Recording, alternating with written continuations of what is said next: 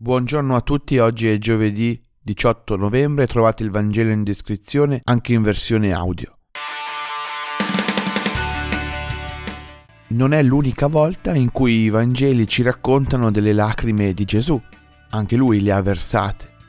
Papa Francesco in diverse occasioni ha parlato della grazia delle lacrime. Le lacrime giuste preparano il cuore a vedere Gesù, se Dio ha pianto, dice, anch'io posso piangere sapendo di essere compreso. Il pianto di Gesù è l'antidoto contro l'indifferenza per la sofferenza dei miei fratelli. Quel pianto insegna a fare mio il dolore degli altri, a rendermi partecipe del disagio e della sofferenza di quanti vivono nelle situazioni più dolorose. Avvicinarsi, vedere e piangere sono i tre verbi iniziali di questo Vangelo. Gesù piange perché ci sono punti di non ritorno, scelte che ci distruggono come Gerusalemme, senza lasciare pietra su pietra. Possiamo implorare gli altri di non prendere certe decisioni, di non vivere in un certo modo che sappiamo distruttivo, ma l'altro, come Gerusalemme, sarà sempre libero. L'amore implica le lacrime perché implica la libertà.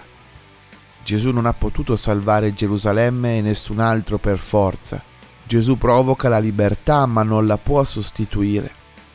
Dobbiamo ricordarci ogni volta che da Lui pretendiamo qualcosa che Lui non si sostituisce alla libertà di tutti noi, anche se scegliamo il male e anche se scegliamo l'autodistruzione. Gesù non fa l'offeso davanti al rifiuto, lasciando che tutto vada in rovina, ma prende a cuore ciò che accade continua a provare a provocare la nostra libertà con misericordia creativa.